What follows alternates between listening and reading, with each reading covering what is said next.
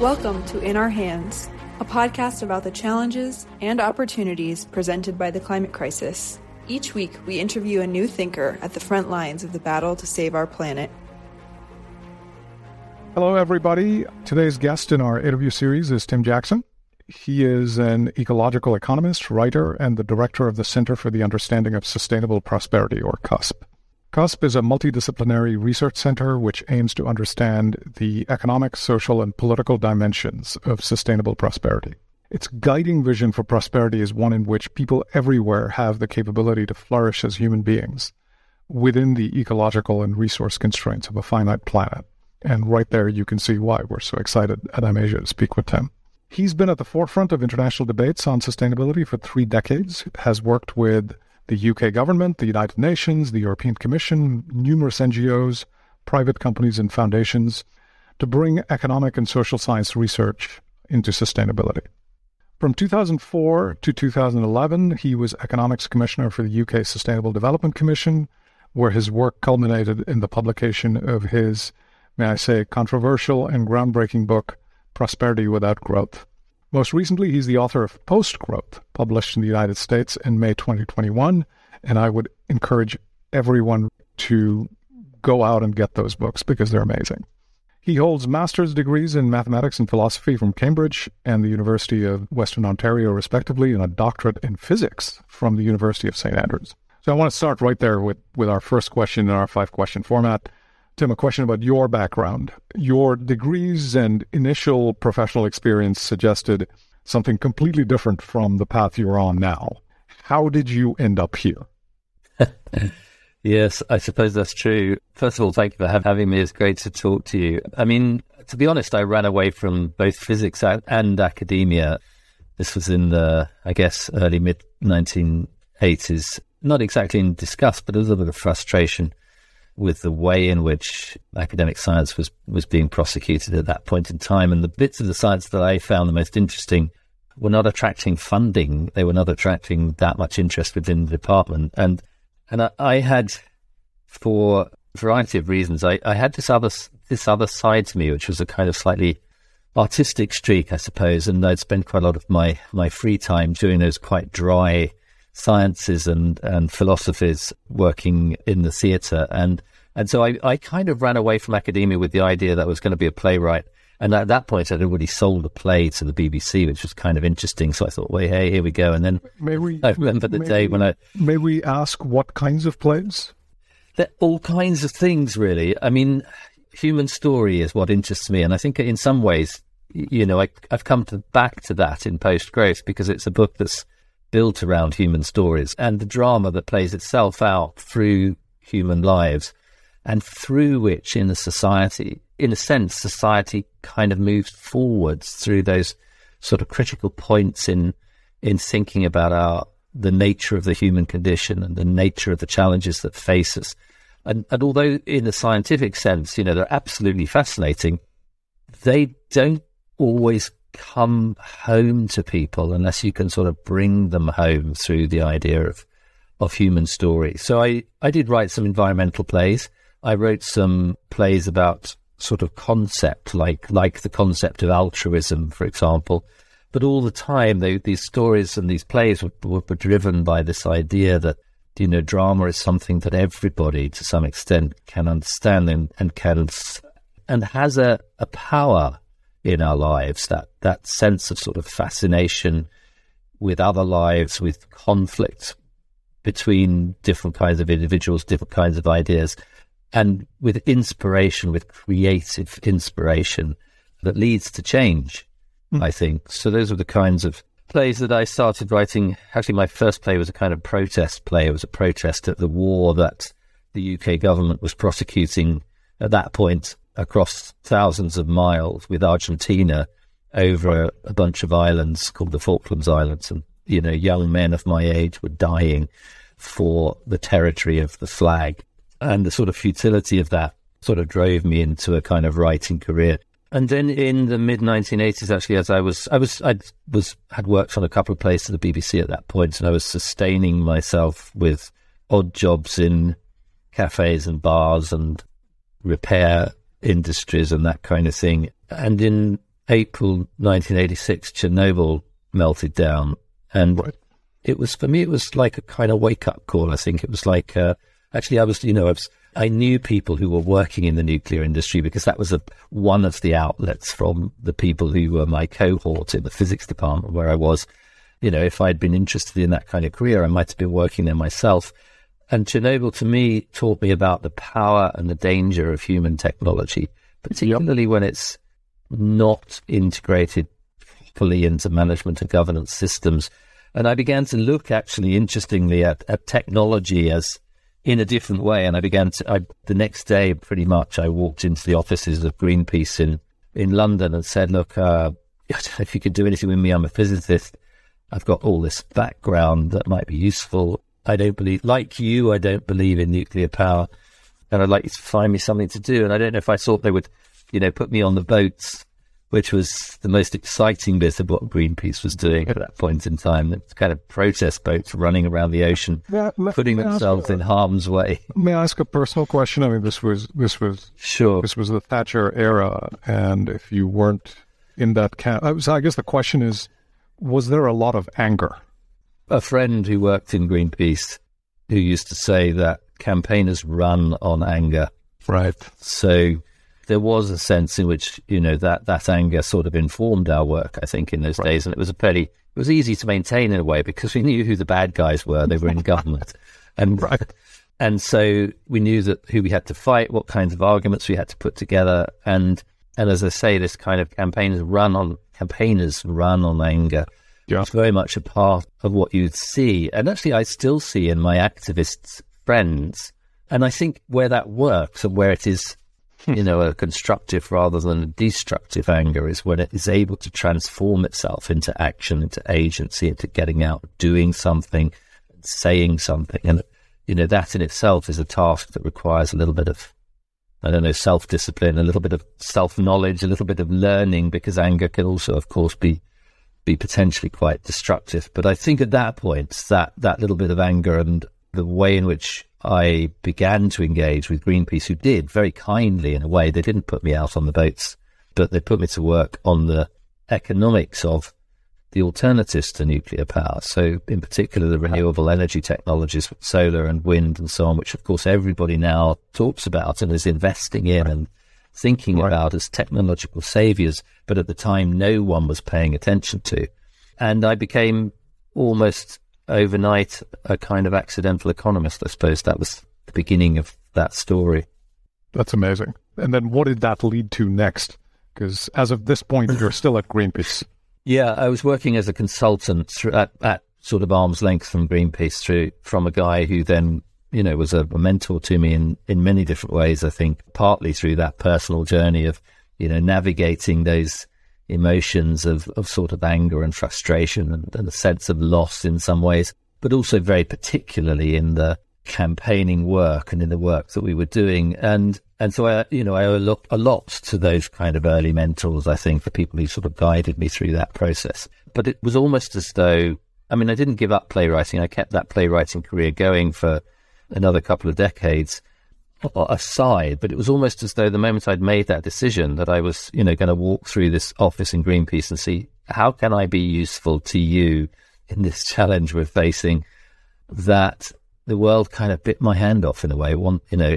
I then found myself in an academic context, which was the last thing I expected. So I sort of ran away from academia, brushing the dust from my shoes as I went, if I could sort of metaphorically put it like that, swearing never to go back. And actually, within a couple of years or so, I had an academic post. And a few years after that, I was given a permanent position in University of Surrey, where I've been since. And that work drew me first through the technologies themselves and the economics of the technologies themselves, and then to a realization that there was a kind of continual battle between efficiency and scale, that the technologies helped us to become more efficient in the way that we live, but the continual expansion of the economy, that question of scale, was always in a tension between that efficiency gain and the impact that it has on the planet. And what you need in order to reduce your impacts on the planet is for efficiency always to be winning that battle between efficiency and scale.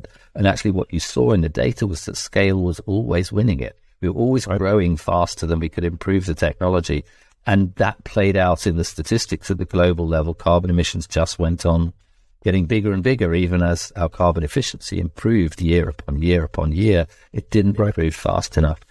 And that, I think, is what led me to these questions, these macroeconomic questions about the growth-based economy, the values of consumerism that drive it, and the nature of a genuine, lasting prosperity that could be conceived of as a shared prosperity in place of what I began to see around me, began to articulate around me, a sense around me of a world divided between those who have and still want more, and those who don't even have enough to live on. You know, that sort of dynamic around the injustice of that world. Again, an injustice that brings anger as one of the responses to it, drove me to look more in depth, I suppose, at the structure and dynamics of this growth-based economic system that inherited. And that is a great segue, and thank you for that, because I think this background is important in setting the context for what is going to follow, because we're going to dig into some of your ideas, which I have to tell you resonate in a fairly significant way with me. So we can start with sort of the basics. Some of the viewers of this series may not be familiar. In fact, I would probably say most of them will not be familiar with the ideas of post-growth. And so would you mind just giving us, you can call it an overview, or, you know, what happens to capitalism? You know, I am a so-called card-carrying capitalist, although as you can tell from my preamble, I'm having all kinds of issues with that. What happens to capitalism in a post-growth world? Yeah, this in a way was a sort of progression for me when I wrote Prosperity Without Growth, the work that came out of the work I was doing with the UK government. Almost as soon as we raised, even notified our sponsors, because it was an agency that reported directly to the Prime Minister at the time. And as soon as we alerted our sponsors and our sponsor departments to the idea that we were even questioning growth, we had sort of a furious sense of, yeah, now we know what sustainability means. It just means going back to living caves, doesn't it? And I literally had a civil servant in a meeting that I was presenting the ideas stand up and shout that at me from the back of the room. And so this challenge to the growth-based system was an extraordinary one already. And so to come out on the back of that and say, well, actually, you can't have capitalism either, we're going to question that too, at the time was something that I didn't do. I finessed that argument by sort of saying, well, you know, it's capitalism, Jim, but not as we know it. Once you've made these changes to this growth-based economy, and maybe you can keep some capitalism in a post-growth world, that you know, it isn't a capitalism with relentless accumulation attached to it. It's a capitalism with purpose. It's a capitalism with a social conscience. It's a different kind of capitalism. I was attacked actually at that point from both sides, both from the people who thought I was a rampant anti-capitalist just trying to hide it, and also from a bunch of people who sort of said, well, you should have just come out and said it. Capitalism itself sucks, and the structure of it can never do without growth. It's part of the growth imperative. And these arguments around the terminology and what we called ourselves and whether we did or didn't align with capitalism or not became, in some senses, they spurred me on. In some senses, they were quite frustrating, because the arguments about any questioning of capitalism, particularly at that time, you know, 10, 15 years ago, was always deemed, particularly in the US, as being about aligning your interests with what has become a sort of nationalistic enemy of communism. And so you inevitably, you're kind of falling into this capitalism. Is it capitalism? Well, if it's not, then it must be communism, and therefore you're on the other side. You're absolutely correct. It is framed like that. It's a sort of extraordinary and extraordinarily unhelpful division, I would say. And yet there is this sense in which within capitalism there's a kind of growth imperative. There's a few growth imperatives, really. One is that the idea of kind of profit maximization in firms leads to a situation in which you end up underpaying your workers, disinvesting in the future, and looking continually to keep your shareholders happy at the expense of people and planet. That is something that drives itself through the profit maximization principle, which is central to the way that capitalism works. And then there are the ways in which the financial system leverages itself on the back of future growth. And in particular, the ways in which it makes debt, particularly public debt, very difficult to manage in a situation where you don't have growth. Mm-hmm. And so I began to realize that I couldn't run away from these problems, but I didn't want to address them. Post Growth is the most recent book, the one that was published in May, is not a book for policymakers, really, although I hope some policymakers read it. It wasn't written in the way that Prosperity Without Growth was. That was written really directly, a report to the Prime Minister, talking to policymakers, giving them a list of the things that could be done about this situation, very clear things that could be done in terms of environmental policy, economic policy, what has to happen inside investment, what has to happen in our social world, and the dynamics of consumerism, and saying, well, we're not at the mercy of these forces. They are a human construct. We created this system under a certain set of ideological beliefs, and we can change it, and these are the things that you can do in various areas. And it became clear to me, though, that there was a sense that the government found that difficult to listen to, the policymakers found that difficult to listen to. In fact, that came home to me very, very strongly. I received quite a lot of robust pushback from the sponsors of the Commission, and the Commission itself was closed down shortly after that report was published. Who needs that kind of advice? Thank you very much. But it became sort of clear to me that at the same time that there was an enormous audience of people who were incredibly interested in this debate, and they were unusual suspects. They weren't the environmental campaigners running on the anger that I had witnessed in the 1980s.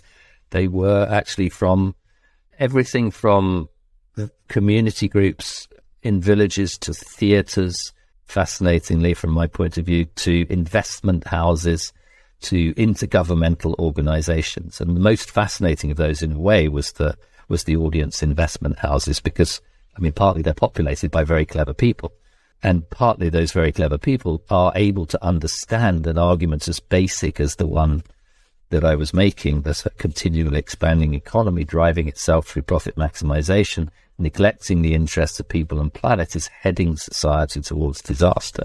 And of course, in those terms, there were people inside the system who could see. And I remember one of the first conversations I had in an investment company, where a guy, one of these very bright guys, and said, and they had invited me in to talk about this, what was essentially almost seemed like challenge to their entire rationale and to their entire industry. And the guy who'd invited me in sort of said to the group, what do we make of Tim's analysis? And one of them just sort of turned around and said, well, basically we're all fucked, but what can we do? This is our business, this is what we're doing, this is what we know how to do, we have to keep on doing it. But to their credit, they didn't just keep on doing it, they began to transform, they began to think through what investment actually means, and what its rationale is within economics, and what its social purpose is, what its social license is in society, which is to provide that commitment in the present towards a workable, livable future for other people and indeed for other species. And when you transform the concept of investment in that way, it becomes something that is profoundly important to get right, and profoundly important to communicate. That work of, I think, on the back of Prosperity Without Growth, and finding that it had this audience in a very different place, that led me to go back to this deeper critique of capitalism, and where the bear pits are within capitalism that have been leading us astray.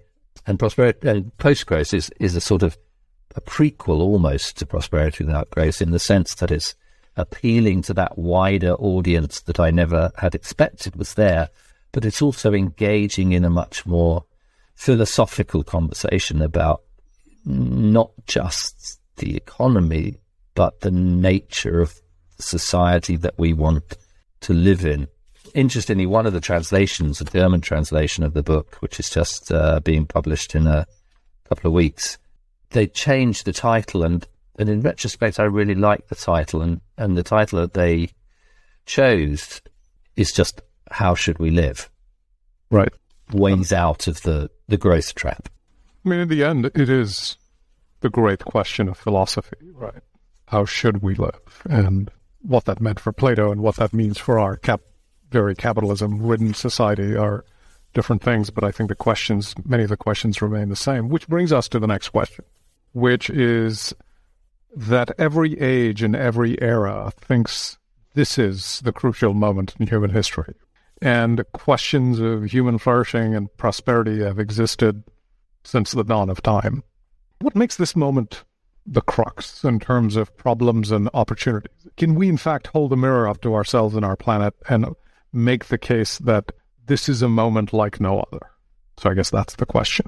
Yeah, I mean, I think if you look at those graphs, that sort of those hockey stick graphs that are associated with the change of CO2 in the atmosphere, the incidence of environmental impact, the destruction of habitats, the loss of other species, where we look over kind of millennia of what appeared to be stability and then see the influence of the development model of the last century, century and a half, you know, that does tend towards it tends to make us think that this is a moment like no other, and that the forward direction of those trends is a very uncomfortable place to be. We're pushing ourselves out of the comfort zone that humanity evolved within. We're pushing the planet out of that comfort zone as well.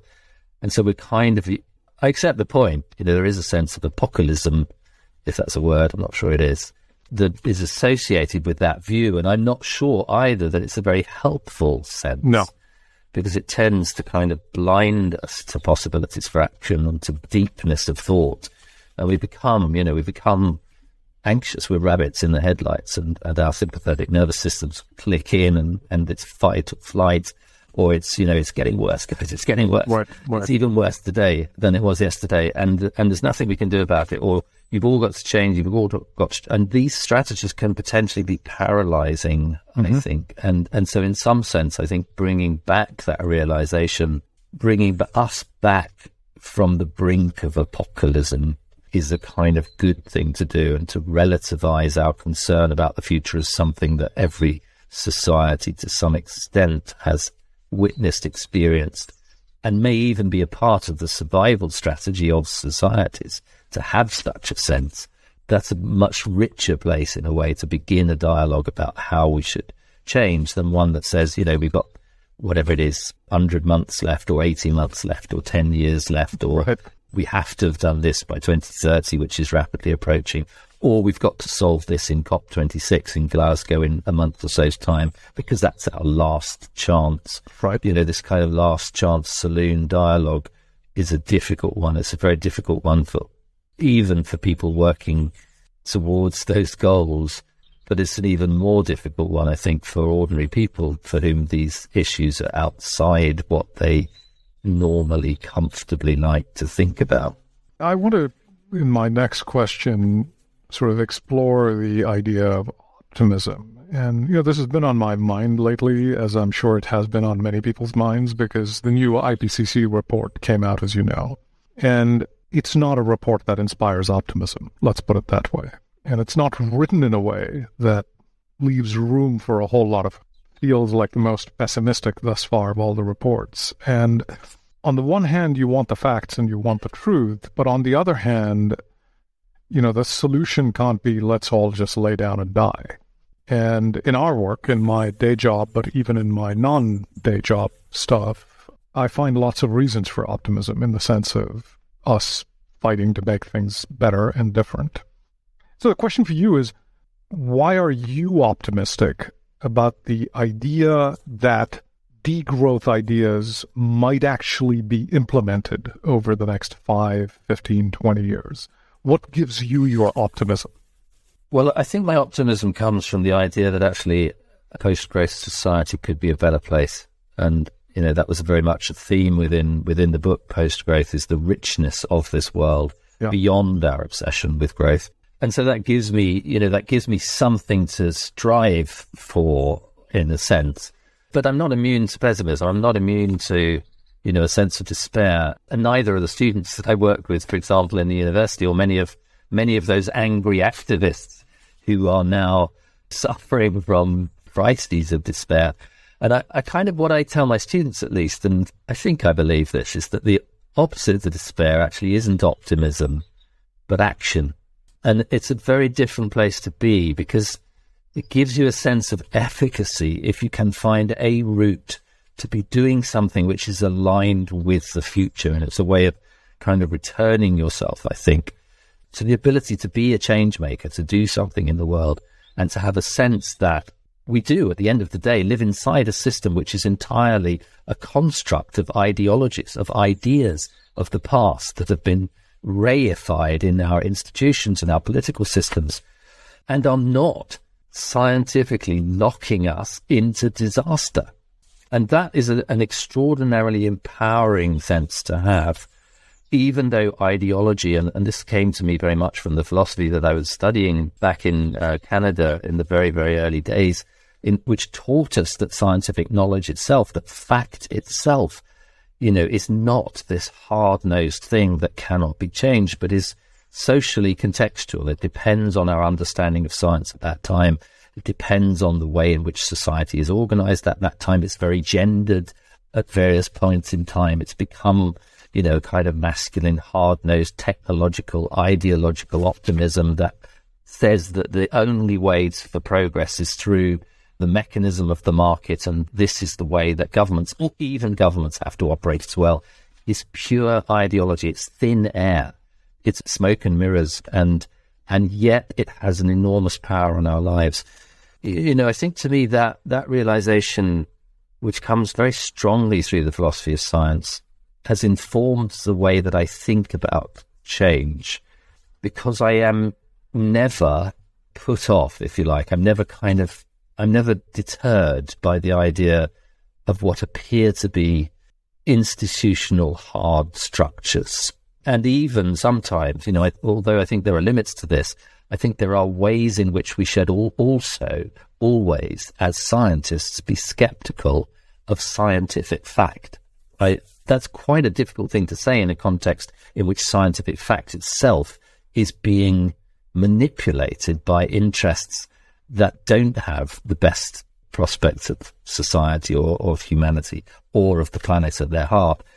But it's also a place where what we should be doing as human beings and within society is taking the best knowledge that science can give us and separating that best knowledge from these ideological belief systems that somehow, sometimes, are even more powerful than scientific fact, because they appear to be immutable. And that, I think, is what capitalism has presented itself as in the ideology of particularly of the West over the last few decades. And it's spurious. I can obviously second and third that big time, because these are the worlds I have lived in my entire working career, right? So I'm surrounded by luminaries for whom these are laws. This is how the world should work, and look at this failed experiment over there and this failed experiment over here, and therefore this is good, and all of that was and is bad. And I think these black and white binaries are getting in the way of getting to a better place. And that brings me to my last question. We're in the venture capital business. If you strip away that verbiage, look, we're an investment company. We invest in things. We invest in companies. That is a very capitalist endeavor, to say the least, right? I guess one thing that's been on my mind as we're talking, and as I've read your work as well, is, how do we translate in our own lives and work the messages that you are conveying, which, as you can tell from this conversation, I'm largely, if not completely, in agreement with. How do we translate that into action? What is it that people like me should be doing? And you may not have an answer, but if you do have a thought or two, that would be interesting. I think it does go back to me to thinking through, within this transformation that we need, do we still need investment? Yes, of course we do. Right.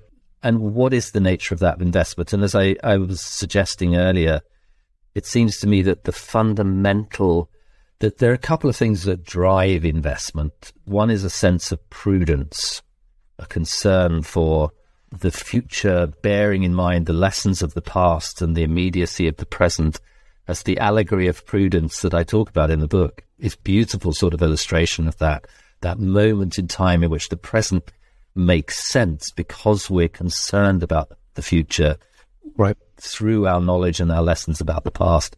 And the other is this idea of commitment, that under even more basic than that sort of sense of prudence over time is this sense of a commitment to the future. And to me, that's what investment is. It is about putting aside resources in the present in order to protect well-being into the future. And that's a task, really, that that I think makes sense across the whole gamut of investment, from, you know, small-scale, community-based, crowdfunding-type investments through the magnitude of institutional investments that are also providing a financing vehicle for people's income, their pensions later in life, or smoothing out the purchases that they're making that they can't afford in their younger life. And towards that sort of end of technology investment that you guys are engaged in, and venture capital, which, if you like, is the edge of that. And I don't know that I've articulated particularly where venture capital should be moving within this idea of investment as commitment, but it is a venture. It is a risk. There are, and I, for almost 20 years, actually, I chaired a venture capital advisory board in Denmark, which was investing in cutting edge capital. And it was, you know, it was a labor of love, that process, because it was before its time. It turned round a multiple, I think, of somewhere just below one over the 20 years that we were working on it. And yet it sort of did provide a vehicle for financing the innovation that we know that we need in order to achieve the transition that will address the challenges that we're facing. And so I think, I feel very strongly that there are definitely those elements within what we see as capitalism, which are incredibly important, but they also, they need to be challenged and they need to be transformed to become those vehicles of transition, to become those vehicles of change. And in some places, you know, that can lead to some sort of uncomfortable questioning about the conventionally construed performance of some of those vehicles. And of course, for, you know, venture capital counts its multiples, its returns in multiples. And and one is just not a very good multiple by conventional standards. But it did a job over those. It did a job. Over that period, that multiple actually did invest. It did a job, And I think, if I were to close and I think that's my, I guess I would say that in a sense, to the extent that, at every stage in all of those investment architectures, the extent to which you can return to that idea of investment as a commitment to the future, rather than a kind of zero-sum game where the winner takes all, that's a shift in the direction that we need to see. And if I were to close us on those notes, I mean, I think the issues we're grappling with at Amasia, my firm, are on both sides. And on the one side, it's how are we measuring returns? You know, there is the conventional industry way, which is economic multiples, and we operate that way. That is the basis for how we operate. But then on the other end of the paradigm, and this is something you did not touch on, is, you know, we're growing and we're being successful and all those things are happening. And on the other end, that implies a concentration of economic reward in a few hands, including our own, right? And so that's really been gnawing at me that, you know, we can't run around claiming we're doing great things for the planet when on the one end of the extreme, we're potentially going to end up making the wealth concentration issue worse. And as you can quickly imagine, the solutions to that are unconventional and require a real act of will to say, this is how we are going to live and operate. Work in process. We'll see. You have been incredibly kind with your time, and I feel like every interview is amazingly thought-provoking. This is right up there, and it has touched on topics that we have not covered with other people. You're a busy person, and you've been very kind and gracious, and I want to thank you for the time you've spent with us. Thank you. It's been a pleasure talking to you. Thank you for listening. Please email us at climate@amasia.vc with any suggestions or ideas, and visit inourhands.earth for the full transcript of this podcast and other information.